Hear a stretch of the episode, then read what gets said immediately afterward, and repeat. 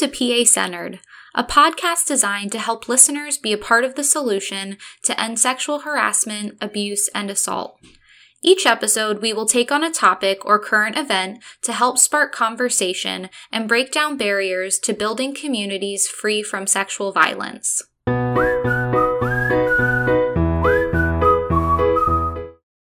Hi, everyone. I'm Kelsey Myers, the Communications and Public Policy Specialist at the Pennsylvania Coalition Against Rape.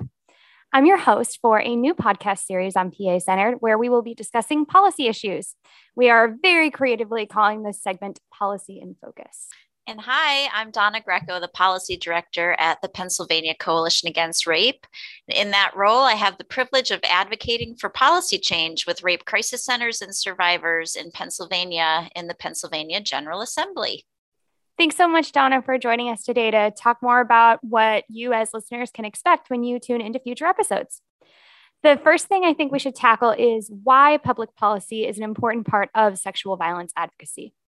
Obviously, Donna, you spend a lot of time working on behalf of victims, centers, and PCAR at the state capitol on public policy issues. So, what do you work on? How does legislation affect advocates, survivors, and their families? Yeah, thanks for asking that, Kelsey. The thing is that our laws touch every survivor and their family in so many different ways. Whether or not certain actions of abuse or assault or crimes at all starts with legislation.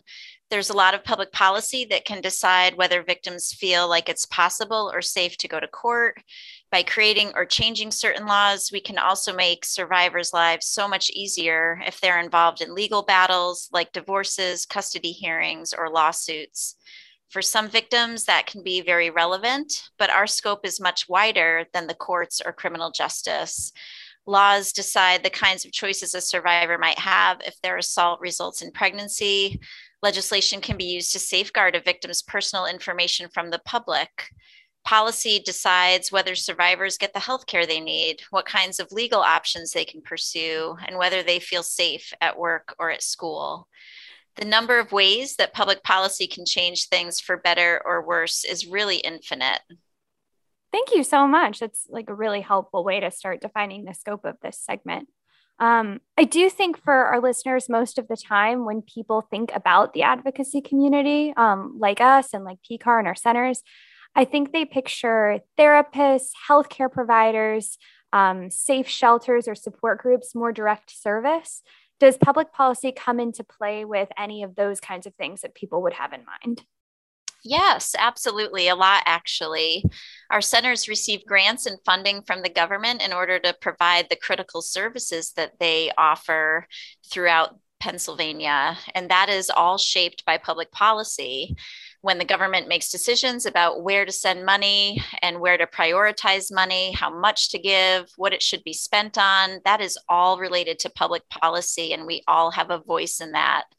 Grants can also be used to fund trainings and community initiatives that prevent sexual assault from happening in the first place. These grants also fund our first responders that uh, work in the sexual assault response teams locally throughout Pennsylvania.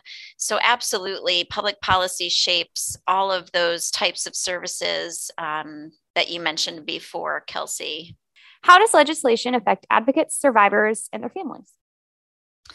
Thank you for asking that, Kelsey. When we think about how public policy affects survivors and their families, there are just so many different ways. And we know that you know, from the options that are available to a survivor after an assault to what their rights are as they go forward, to what types of victims' compensation programs and resources are available to survivors. It really is endless. It touches every aspect of their life. Um, when we think about healthcare, mental health care, legal options, you know, whether they feel safe at work, whether they have options at work, and whether they feel safe at school. Um, we, we really know that public policy affects survivors really holistically in their lives. So I'm sure that the audience would be super interested. And I think you mentioned that there are laws that can help prevent assault before it actually happens. And um, I definitely think that's something people would be very interested in. Can you tell us a little bit more about laws or public policy that would actually prevent assault?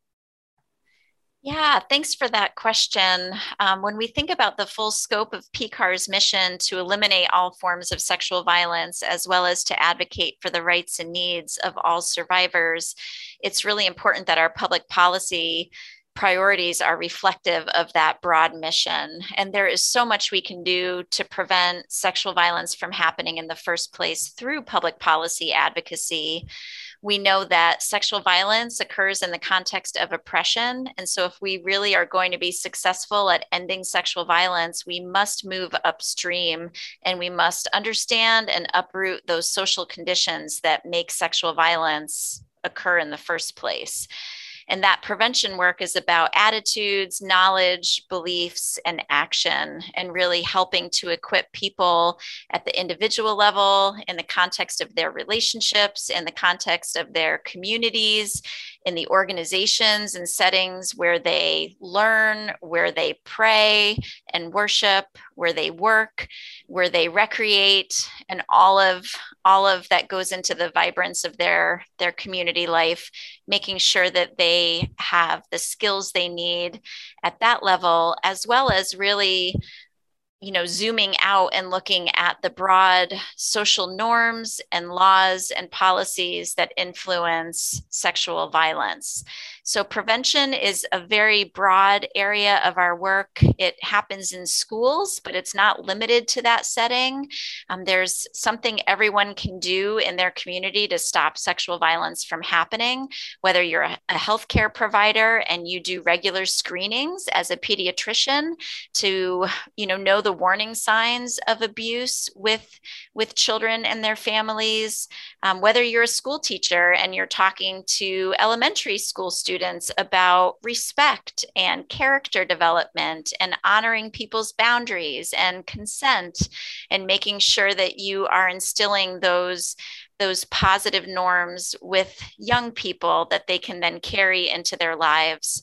Um, whether we're looking at Title IX and we're looking at higher education and, and making prevention uh, mandatory in higher education, there are so many things that we can be doing at those sort of outer layers of our society to really stop sexual violence in the first place. I think a lot of what you just discussed would be considered to a lot of people more uh, cultural change, um, and they wouldn't see it as much in terms of public policy. Specifically, what types of, of laws or policies would help accomplish that? Yeah, it's really interesting when we think about the role that public policy can play in shaping people's perceptions, which then shape our culture. And so, specific policy efforts like promoting affirmative consent curricula in schools is a really concrete step that we can be taking in our legislation to prevent sexual violence from happening. Um, so, shifting the dialogue with students from no means no to yes means yes, and helping young people really understand what positive relationships look like and what affirmative consent looks like. Um, legislation can make those kinds of changes more standard and far reaching. Uh, when we think about laws that also ensure that doctors and nurses are trained to recognize and respond to signs of possible abuse, this is an intervention that can prevent the violence from continuing. Um, legislation can ban dangerous practices like child marriage, where we know so many people are at risk for ongoing sexual violence in the context of forced marriage. Uh, we were really glad to see that change in Pennsylvania last legislative session. Um, and also requiring certain people, like teachers, to report signs of abuse to authorities, also, again, help stop the cycle of abuse and get us to that, that goal of prevention. So there's so much we can do um, in school and beyond. Um, and PCAR is just so excited to talk with listeners more about that over the course of this podcast. That's awesome. And I'm sure that for a lot of people, they think more about the kinds of service we would use to respond to an instance of assault. Um, and I'm sure that they're just as interested to know about how those laws can um, prevent assault from happening. Um, I think it's really important also for us to realize that survivors and advocates can find themselves in a lot of different situations with different needs and different paths to healing. Um, clearly, we've talked about very broad range of legislation, very broad range of policy, and I think it's important for us to recognize that that is because assault can occur in so many different ways. Um, and so there are tons and tons of different um, policies and ideas and laws that can be passed that would prevent abuse in different situations um, and would improve the lives of survivors through legislation. Absolutely. Where do you think that leaves people who want to support advocacy, knowing that there are so many different kinds of policies and laws that have impacts on survivors? Honestly, I've been um, doing some level of public policy work for a while, and I think I've gathered from friends and family that it can be really overwhelming um, to know that you care about this issue and there are so many laws being discuss- discussed, it can feel like you can't possibly keep up. Um, and I think that that leaves people feeling like they don't know enough, even if um, these issues are things they care about deeply. Um, and I think that between all of the breaking news alerts that we're getting constantly, national elections, and then on top of that, if you look at the local or state level policy that we're discussing, there's just so much to keep up with. And I some, think that sometimes um, that makes all of these policies seem much more confusing than they actually are and much more impossible to keep up with. Yeah, absolutely. I know that um, people can really feel intimidated in getting involved in public policy. And I'm so excited we're doing this podcast to help people like our family and friends and our colleagues, and most importantly, survivors, um, to help them really find their voice and know that they already have a voice and expertise they can tap into uh, to really inform the dialogue that surrounds public policy. So, Kelsey, where do you see this podcast helping? Um, well, we are planning on doing a deep dive into one particular issue in each episode of the series. So, we're going to talk in a little bit more detail about laws, policies, and related issues that have a big impact on advocates, survivors, and all of us.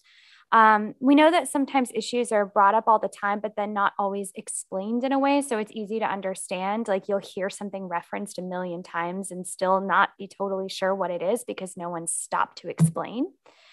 We also know that there are issues that survivors or advocates find really important, but the rest of the community hasn't really heard much about.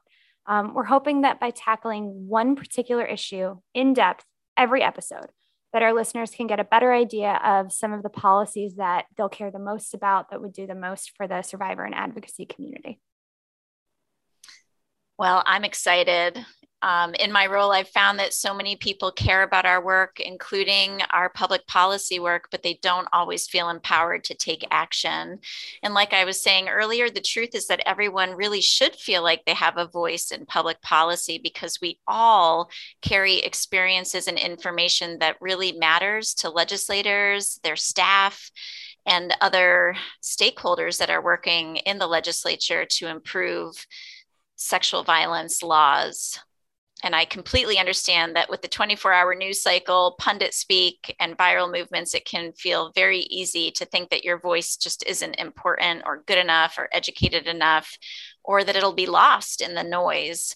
And I'm really hopeful that by learning a little bit more about these issues and doing that deep dive into these focused areas, like you said, people will feel more empowered to contact their representatives and to talk with them with confidence about the kind of public policy that is right for them and for their communities, and most importantly, for victims of sexual abuse and assault.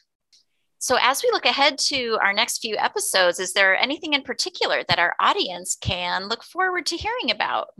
Well, next episode, we're going to be discussing anonymous reporting in the context of the forensic rape exam. Um, more commonly, it's known as taking a rape kit. I think that that's often what people refer to it as.